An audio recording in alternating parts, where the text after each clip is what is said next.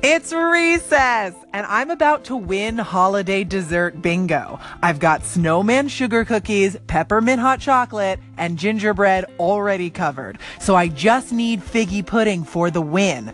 Too bad I don't know what it is or where to get it, and also I've never had it, but I don't like it. More importantly, it's time for the entertainment news.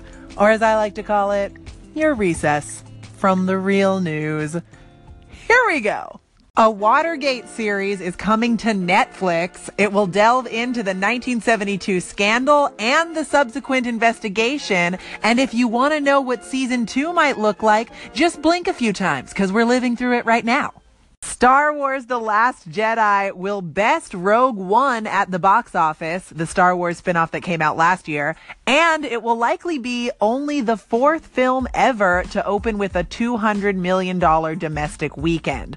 More importantly, Star Wars is the kind of film even very fussy family members will probably go see without too much resistance. So go see it if you run out of small talk while you're home for the holidays, and then go see it again after the annual holiday family conflict runs its course. Tidal, Jay-Z's $20 a month music streaming service that you might remember from all the times you've cursed its name for withholding the only song you want to hear from a brand new album and offering you crumbs from the deep tracks in return, might be going bankrupt, like soon. But don't feel too sad for Jay-Z. He's still very, very rich, which means he will probably be getting a tax cut soon.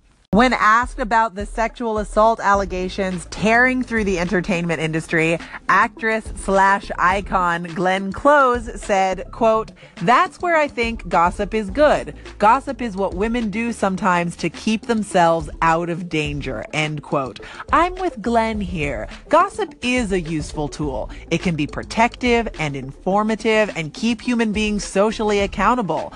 Also, it's a great vehicle by which to distribute about the royal wedding. Did you know Harry and Meghan set a date? It's May 19th. Thank you, gossip. Thank you for all that you do. According to a study, wine glasses are seven times larger today than they were 300 years ago. So give yourselves a hand. We did it, you guys. Merry Christmas. One of the other great things Gossip did is inspire Missy Elliott to write a song about how she doesn't care about it. Take care, guys. I'm Olivia Harewood, and I will catch you next time. Until then, recess adjourned.